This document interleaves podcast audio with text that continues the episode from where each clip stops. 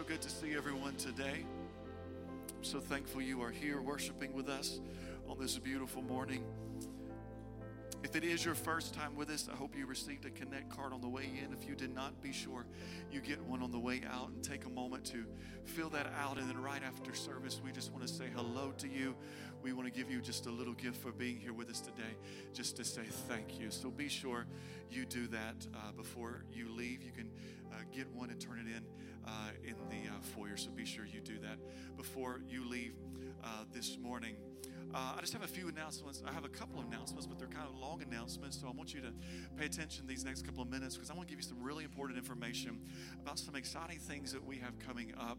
Uh, starting in September, we are going to start our fall semester of small groups. And I'd love to see everyone involved with a small group this uh, semester starting in September. We have a few groups here, and I'm going to go over those very briefly. Uh, tomorrow on our website, on, on our app, in our newsletter, uh, you're going to see links on how you can uh, enroll in one of those classes, and it'll give you uh, how much the book is, where they're meeting, um, the times, and all of those things, and more detail about each class. But I want to give you just a little overview, if I can, this morning to help uh, you know kind of what's going on. Uh, one of the small groups is going to, um, it's called Not Alone. That's the uh, study they're doing is Not Alone. The facilitator is Maria Ely. This is for women only. It will be on Wednesdays right here on campus. And it is uh, reminding us that we are made for community. And it's about cultivating healthy uh, friendships and relationships. So that is Not Alone right here on Psalm. Also, 23, facilitator Sarah Holsenbach. That will also be on Wednesday nights right here um, on campus. And it's breaking down Psalm 23 for you, and it's discovering uh, the loving and uh, protecting God that we serve. So, if that interests you, that will be great there. Also, the next one that we have is Songs for the Suffering. Uh, facilitator Cassie Jones. That will be meeting on Mondays, and that is for ladies only. Um, there, that, that is a, there's a limited number in that group. Uh, is journeying through the emotions of profound suffering. So, if you have been through something like that in your life, that may be a group, a great group for you to be involved with this semester. Also, the grave robber. Facilitators Richard and Kathy Dixon. They are going to be hosting you at their home this semester on Wednesday evenings. Um, so uh, they're going to be looking at the stories of modern day miracles and even miracles that we have taken for granted. So I don't want you uh, to miss that one. It's going to be a great, great class Wednesday nights at their home. And then the Thinking series, facilitator Amy Boyd uh, and Amanda Prederati, they are going to be right here on Wednesday nights. And that group is for the 20s. If you were in, uh, if you're in that 20 age bracket, that group is for you. And they're going to be looking at questions, uh, tough questions that people are asking today. So it's going to be, uh, we, I'm really excited about this semester. Uh, it's something for all different types of people. I hope one of those pique your interest. And tomorrow, you can go online, you can go on your app, and you can reserve your spot. As I said, some of these classes, there's limited seating in some of those. So if one of those you really want to be in in the morning, be sure you get online uh, and choose those. Also, tomorrow we have brand new legacy gear that is going on sale tomorrow. We're going to ask you to pre order this. Uh, we've got uh, sweatshirts, t shirts, and hats. Uh, all of the sweatshirts, we will not be ordering extra. So if you want a sweatshirt, you're going to need to pre order that this week. Uh, t shirts, go on there. You can pay for those. Hats, we have a limited number. So tomorrow, whenever you're signing up for a small group, go online and you can uh, purchase those things and pre order. Then we'll have those here for you in a few weeks. Also, just to remind you, on September the 5th, it's the Sunday of Labor Day. We're calling it Labor Sunday. We will not be having service right here, but we'll be gathered in the park. We're going to have free food for you, games, entertainment, all that stuff. And it's free for all of those who have been laboring with us. We just want to say thank you for being with us another year, and we want to show you some appreciation on September the 5th. So be sure you have that marked. Who's ready for the word this morning? Open up your Bibles with me to Luke. As always, as you're turning there, I want to say thank you for your faithfulness with your tithes and with your offering and giving each and every week. You heard me mention uh, Far Flung Tin Can in the prayer. They are in Peru uh, this very hour. They are in some unreached groups, uncharted territory this morning. They're asking for our prayers today, and we support them every every month. We we are supporting missionaries and church planters around this world, and I want to say thank you for making that possible. If you'd like to give today and be part of what God is doing through our giving, our ushers will be at the door as you leave today. You can drop it in the bucket. You can go online at legacyrome.com, or you can text any amount to that number there uh, that is on the screen. So be sure that you do that today. And thank you so much for that. Uh, last week, I started talking about um, a topic called influencer, and I want to go right where I left off last week. Um, the last part of that sermon, about the five to eight minute mark, um, the f- five to eight last minutes of that, I feel like I was cramming in talking about the court. And I want to talk, I want to go back there and reiterate some things and give you some fresh things also this morning as we're talking about influencers. And influencers are in our day on social media, they are people with large followings, large gatherings that are looking to them. Uh, they follow them. They'll pop up on your social media sites. Uh, you won't even know it. They'll they'll just pop up, and you're like, "How did I don't know these people?" But they are people with large followers, uh, a large following, and usually they are trying to sell something. They're trying to get you to stand with them for a certain cause. Um, and, and they live up to their name by influencing people in the everyday life. But in this day that we are living in, uh, in life the way it is. I don't know about you, but I not only want to influence the people around me, but I really want to influence, I want everything that I do here on earth to influence what is going on in heaven. Amen. I don't know about you, but I want every prayer that I am praying, I want it to open up a door in heaven. Every gift that I give to, uh, to, to the church and every sow that I see, uh, seed that I sow, I want it to open up a window. I want, when I'm serving, I want it to make an impact on what God is doing in heaven. I want to be an influencer, not in this world, but especially in the kingdom. And prayer is how we do that. Prayer is how you insert yourself into the spiritual matters of your life. Uh, but the problem with prayer is that we think that it's boring, and the simple fact that we just don't want to do it. Uh, we see it as being religious. Uh, we see it as a liturgical talk. Um, and we think sometimes and we feel, I don't know about you, but sometimes it feels like you've been praying and tarrying for an hour, and then you look at your phone and it's only been four minutes. Has anyone ever been there? And you've called on every name of the Lord that you can think of, and it's still only been four minutes. And and and then we begin to question: Is it even worth it, Lord? Do you even are, are you hearing this? Is this worth my time? And in Luke chapter 18, I, I read this last week, but I want to read it uh, again as I, I'm talking about this parable this morning. In Luke chapter 18, verse 1, uh, Jesus is telling this parable, and it says, Then he spoke a parable to them that men always ought to pray and not lose heart. He said, Men ought to always pray and not lose heart. When I'm reading this, trying to give you some revelation, I'm questioning, uh, Lord, what is it that you're trying to say? And when, when I was reading it this week, to me, I almost felt like Jesus was acting like he has seen people grow weary in their prayer life. He, ha- he, he, was, he was acknowledging that, that the people really do lose heart when they are praying. It's like Jesus is acknowledging that, that people are praying and they're seeing nothing happen, but, but, but he's, he's reminding them do not grow weary while you are praying. Uh, but he immediately he gives this kind of command, this statement to always be in prayer and not lose heart. Then he immediately just, almost like a, he is just shifting real uh, quickly, and he's immediately taking us into this courtroom setting in this parable. Uh, and he says, There was in a certain city a judge, verse 2, who did not lose, who, who did not fear God nor regard men. Now there was a widow in that city, and she came to him saying, Get justice for me from my adversary. And he would not for a while, but afterward he said within himself, Though I do not fear God nor regard man, yet because this widow troubles me, I will avenge her, lest by her continual coming she weary me.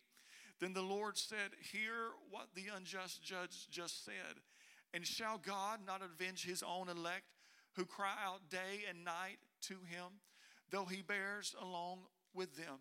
Jesus was saying if this judge here who who has said that he don't care about me and he really don't care about you, if he will do the right thing for you, will not this judge who this judge who gave his one and only begotten son will will he not do the right thing for you? And I won't since I felt like I was rushing last week, I want to reiterate some things this week and kind of give you some new things to build upon as we move into next week. I have a question. How many of you have ever moved? You've moved homes. You've, you've, you've had to box everything up. I, I just want to let you know I don't know if you know this or not, but moving is of Satan. And moving moving was created in, in the inner wall of hell. I don't know if you know that or not. I think that's what happens to people who will go to hell. You will move for the rest of your life. You will pack boxes, pack U-Hauls, get to your new throne of fire, and then whenever you get there, he's like, that's the wrong fire. You're going to move up everything again. I think that's what hell will be like, is moving in the middle of summer because don't you know that's when we all like to move. And, and, if, and if, if you've ever moved, you understand that moving is frustrating. It is always frustrating. It's, it's never fun. I don't know uh, anyone who thinks that it is fun because it is frustrating because it will always take longer than you thought it would take. Amen. It, it, it's frustrating because you realize that most of the stuff that you have is really junk and that you should never really take it to your next house.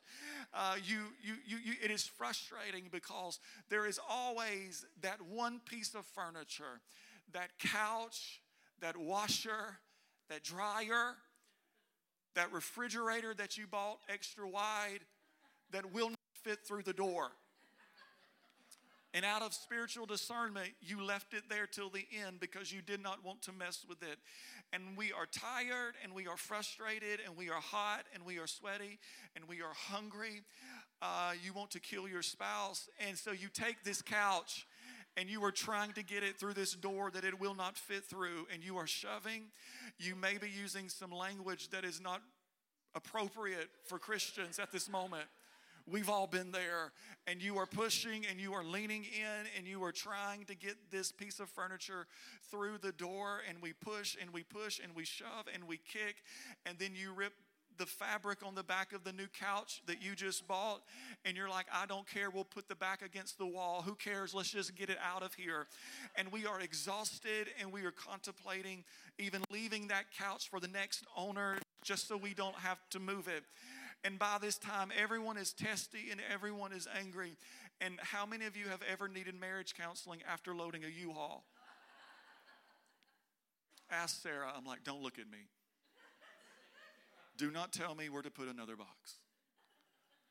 And when we have walked around and here we have we have pushed and pushed and pushed and we have lost patience we've lost hope and we are just sitting here shoving and shoving when it would have maybe it maybe would have worked if we would have just walked around and seen that one little thing that was causing it to get lodged. It would not allow it to break through into that room. All you needed was that phillips head screwdriver to remove that one little knob. All you needed was to pop that door off the hinge for a moment and it could have already been in the new house. But we never took time to walk around and see it from a new perspective on why we were not getting it to get through that door. See, this is a lot like pr- our prayer lives. Whenever you've been praying for something and you keep pushing and pushing, and you're like, I don't understand why it can't come into fruition. I don't understand. I've been praying for a spouse and I don't understand why that spouse is not coming to me in this hour. You've been praying for the lost child and you're like, you just keep pushing and you don't, you cannot figure it out. And here he is saying, when something is supposed to be happening, but it's not in your life. Sometimes you just need to walk around the other side and see why there's not that breakthrough. Amen. You need to examine yourself. We need to be examining our own prayer lives. Here in this passage, Jesus is speaking of the necessity of prayer, and he immediately moves into talking about a courtroom. Uh, all so many times throughout Scripture, we we see heaven painted like a court, and I think it is so fascinating. And I want to talk on some of those today. And we know that when Jesus starts speaking about this parable, that he he starts speaking in parables, that he's breaking down the kingdom so everyone can understand it. As I said earlier, prayer is is about you inserting yourself into what is happening in the heavens. Because if I want to affect it, if I can shift something in the heavens, it will change here on the earth. Prayer is about being an influencer, influencing, in, influencing what is breaking loose in the heavens. Because before we can see it on earth, we have got to be connecting with God in the heavens. Last week, I said that heaven is all about the legalities. Uh, heaven has its own legal system, it has the way that it operates. Lawyers go to school for years and years to learn about law. They go, they go to learn about the legalities of the courtroom system and how they are supposed to operate. Heaven has its own court, heaven has its own legality systems. And take note of this that when Jesus starts explaining how to pray and to get results. Uh, there was never mention of warfare. There was never mention of warring. There, why? Because there's no weapons in the courtroom. If you try to take a weapon into this courtroom, you're going to be tackled to the ground. You cannot get weapons into the courtroom. And this lady, she did not have a weapon. This lady never spoke to the devil. She never, she never pointed her finger at him. Uh, she just went right to the judge. And Jesus was teaching that the heavens are all about this system, and he was trying to get us take some notes on how this woman got her prayers answered. This lady here said, Avenge me from my adversary. She is in the courtroom and she is saying, Defend me, save me from the prosecutor. In Job chapter 1, the Bible says that Satan is the accuser of the brethren. It says that he is the accuser of the brethren, he is the prosecutor in the courtroom. Guess what? He stands before God. Every time you come into the throne, he is standing there and he is trying to convince God you don't want to answer her prayers. You don't know who she is. You don't know what she did last night. He is accusing you, he is bringing up things from your past. He acts like the prosecutor. And in Job chapter 2, this accuser of the brethren, he says, the devil says that he is roaming to and fro. What does that mean that he is roaming to and fro? It means like any good prosecutor, everywhere he goes, he is he is collecting evidence against you. He knows the law, he knows the word. How many of you know Satan knows the word of the Lord? He quotes it in the scripture. Why does he need to know it? So he can make you break it, so he can help you not keep the word. And he's roaming around collecting evidence. Oh, there was a lie. Oh, she was gossiping today. Oh, she failed here. In every area where you failed, every time you lost your cool, Satan is collecting that evidence to hold it against you. Every area where you are not living up to the standard that God has for you, guess what? Guess what? The devil is there and he is collecting the evidence. He keeps records of these things. He keeps records. So whenever you come to petition the courtroom of heaven, he will stand there trying to get between you and the judge and say, Look, you really, there's no way this person can get a breakthrough. There's no way that you want to answer their prayers. You, there's no way that she can see the miracle. Why do so many people in our society, why do so many people in the church that believe and have faith in the Lord have anxiety today? It's because they are listening to the prosecutor and not the judge. Why do so many people deal with depression in their lives from their past? Every time their past comes up, they get depressed. Guess what? They may be in the courtroom with the Lord, but they are listening to the devil and I just want to remind you that the devil is a liar. Everything that he says to you, it is a lie, it is not for your good. And he is constantly trying to get between you and heaven. How many of you have ever been in a place that was something just popped up in your mind that you did in your past and you get so embarrassed about? Guess what? That was Satan. You ever been in a, in a, in a situation where you were trying to get a breakthrough and you were like, if they only knew what I did? That is Satan. Whenever you're sitting here and you can't even lift your hands because you feel such guilt, that is Satan.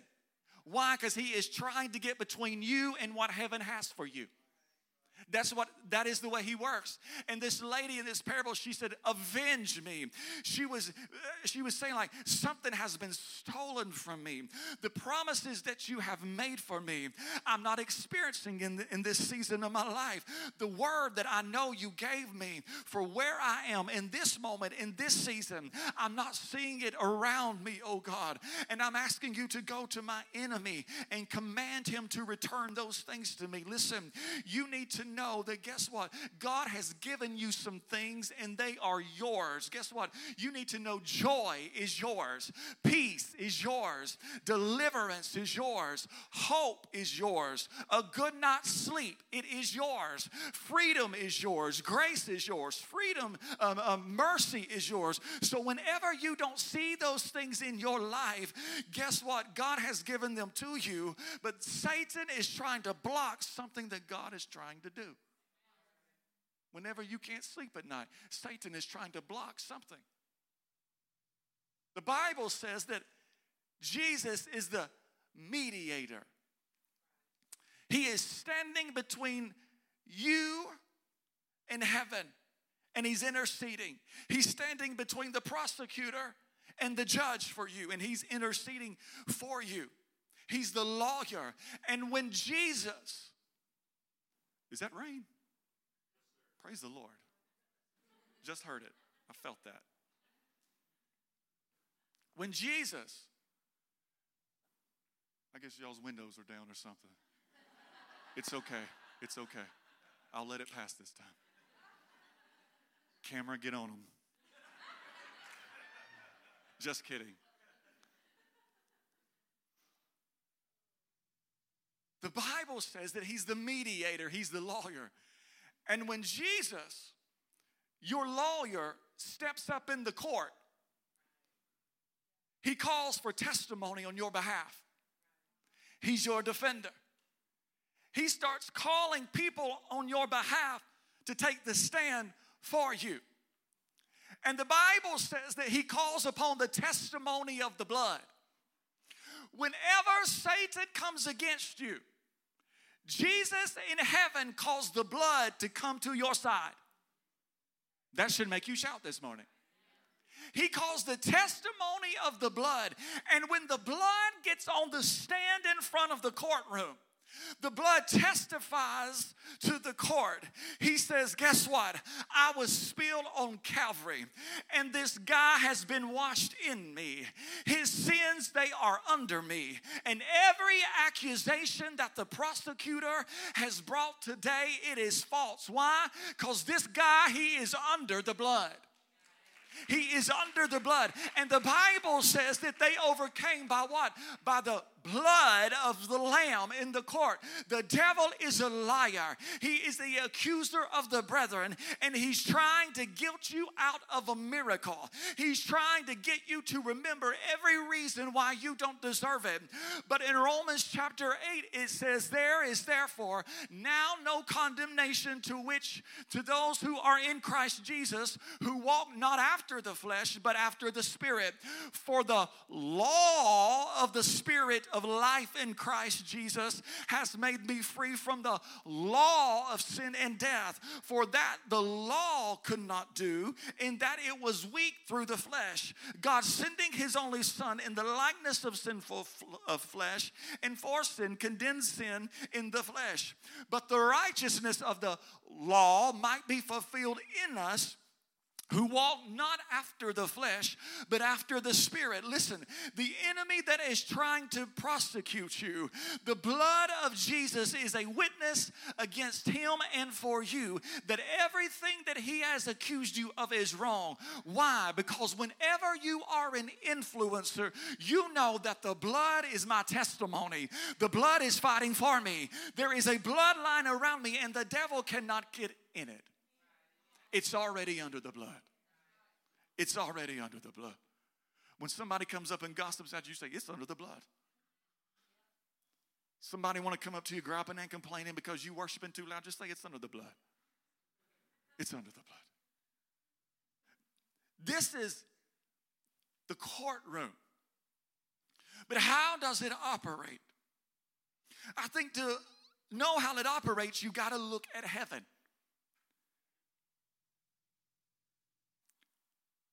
How will heaven be? What will it look like? What will we do? We all have our own opinion of what it will be like. Streets of gold, those will be there, the, the gates of pearl. But then we have opinions. Some, some believe that we will see Paul Paul and Mama, and some theologians believe you will know nothing that you knew here on earth, that we will have no memories of anything. Some believe that whenever we walk into heaven, we will look to the left and there will be Cupid playing a harp for us, saying, Welcome to heaven. Some believe that we will be served our favorite fruit, foods around the clock. But in the book, Daniel is here. And Daniel was a prophet in the Old Testament. And he was a prophet that God allowed to catch a revelation, to catch a glimpse of heaven. And in Daniel chapter 7, verse 9 through 10, he says, I watched till thrones were put into place, and the ancients of days were seated. His garments was white as snow, and the hair of his head was like pure wool. His throne was like a fiery flame, its wheels a burning fire. Listen, a fiery stream issued and came forth from before him, and a thousand thousands minister to him. He was saying, There were so many angels, I could not count them all. How many of you are glad that the angels of heaven, there is an angel in heaven that has been assigned to your life? I don't know about you, but I rejoice in that. He said, There were so many angels in this, in this area that they could not count them all. He said, 10,000 times 10,000 stood before him. Listen, and it said, The court was then seated. Hmm. Hmm. The court. Didn't say anything about a harp. It didn't say anything that angels were flying around us, dropping bonbons in our mouth all day long. No, no, no, no. He's painting this court. He said, then the court was seated, and the books were open. So interesting to think about heaven in like a courtroom. The books were open. I don't know about you, but I read this and I say, What is in the books? I mean, here we see a court. It said that they were then seated. God is the judge, and the books were open. What is in these books. Jot down Psalm 139. I'm teaching this morning, verse 1 through 6. It says, Oh Lord, you have searched me and known me. You know my sitting down and my rising up. You understand my thought afar off. You comprehend my path and my lying down and are, are, acquainted with all of my ways. For there is not a word on my tongue, but behold, O Lord, you know it altogether. You have hedged me behind and you have hedged me before. You laid your hand upon me. Such knowledge is too wonderful for me to know. It is high and I cannot attain it. He is saying, God, you know my thoughts before I do. He said, You put a hedge of protection on the behind. Why do we need a protection on our behind? Because how many of you know your behind gets in the way a lot of what God is trying to to do. He said, I'm putting a hedge behind you so that your past never catches up with you and hinders you from what God wants to do with you. I'm going to put a hedge in front of you so no mountain can block you from your future that I have for you. And in verse 16, he said, Your eyes saw my substance being yet unformed, and in your book they were all written. The days of my life, fashioned for me, when as yet there was none of them. There is a book in heaven with your name on it. Wow.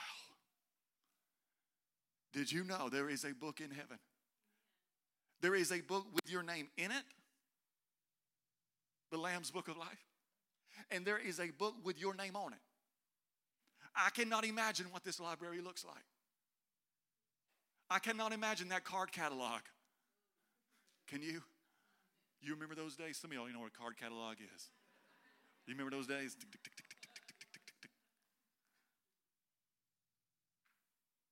There is a book in heaven that has Ryan Chase Holzenbeck. And in it has the days of my life. The word said, You existed in the mind and the heart of God before the creation of the earth. He knew you. You were created in the mind and the heart of God before He said, Let there be light. He knew you. Wow. If He knew you then, and there is a book with your name on it in heaven, you've got to understand that you have some power here on earth that the devil don't want you to use. If you are that special up in heaven, God has given you some power here on earth for you to use, and the devil can't stand it. The steps, the worst is that the steps of the righteous are ordered. How is that? Because whenever you are walking and living a righteous life, you can walk out the plans that He has in that book. This book, it says He will save you, He will deliver you, He will restore you, He will justify you, He will call you, He will fill you with His Holy Ghost, He will, he will pour oil of anointing on you. This is all in your book. And God has a plan and a will for your life, but it will be up to you if you experience what's in the book. Wow. Wow. There is a book that is waiting for you to interact with it. Are you seeing this? There is a book in heaven of everything God wants to see in your life and when He wants to see it.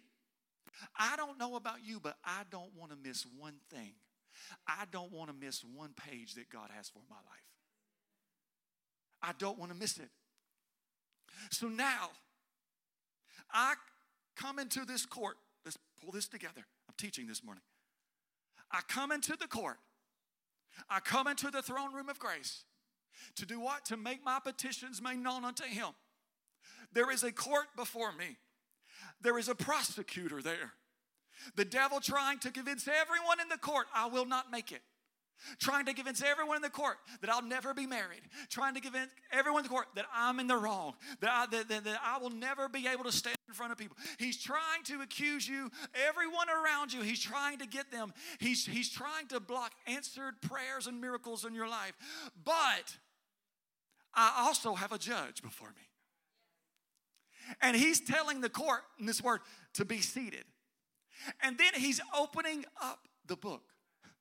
Whenever the prosecutor comes in and says, I don't know if you want this one, he says, Be seated. And he opens up his book. The judge doesn't go by what the accuser is saying, he goes by what is in his book. Whenever the doctor says, You've got cancer, if it's not in his book, the blood is saying it's not in his book. If whenever the devil says he's defeated, let me open the book. No, no, no, he's not defeated. He's my child. His name is here. Get your hand off of him. That's what this is what is happening in the heavens. So in this courtroom, there is a book of your life, and the judge will deliver a verdict. I don't know about you, but I'm glad that God is my judge. I'm so glad I don't have to worry about what you think about me. Look at your neighbor and say, Praise the Lord. You can talk about me. God is my judge. You can gossip about me. I don't care. You're not my judge. I'm not going to stand before you one day. I'll stand before the Lord and give an account.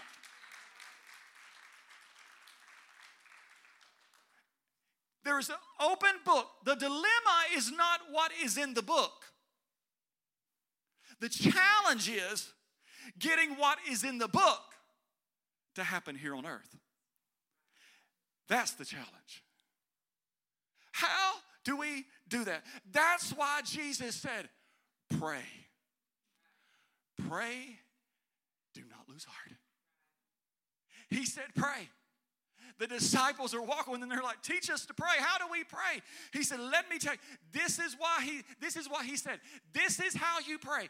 This is how you can influence. How did Jesus tell the disciples to pray? He said, pray like this.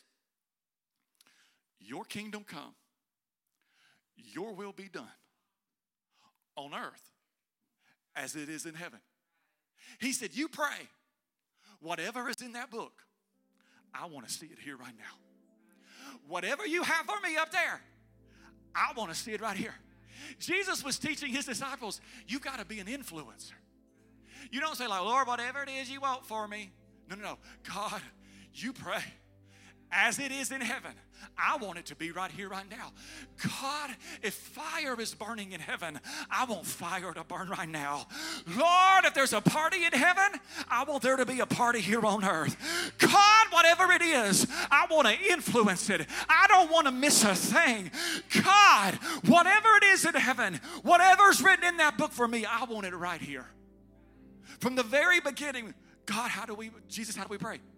He said, You need to pray whatever's in that book up there, I want to see it right here. Do you see this? We are we have the ability to influence when and how we see God's plan for our life unfold. God has given you a key, it's called prayer. To influence the thing you've got to do this morning. Stand up with me. The thing you've got to do this morning is you've got to quit shoving that couch and shoving and kicking and leaning, throwing, cursing that thing that you're like, it's never going to happen. And at some point in our life, we've got to walk around to the other side and say, God, I need you to help my prayer life. What can I do, Lord? Why am I not seeing these things come to pass in my life, Lord? Why am I not seeing them come to pass in my life, oh God?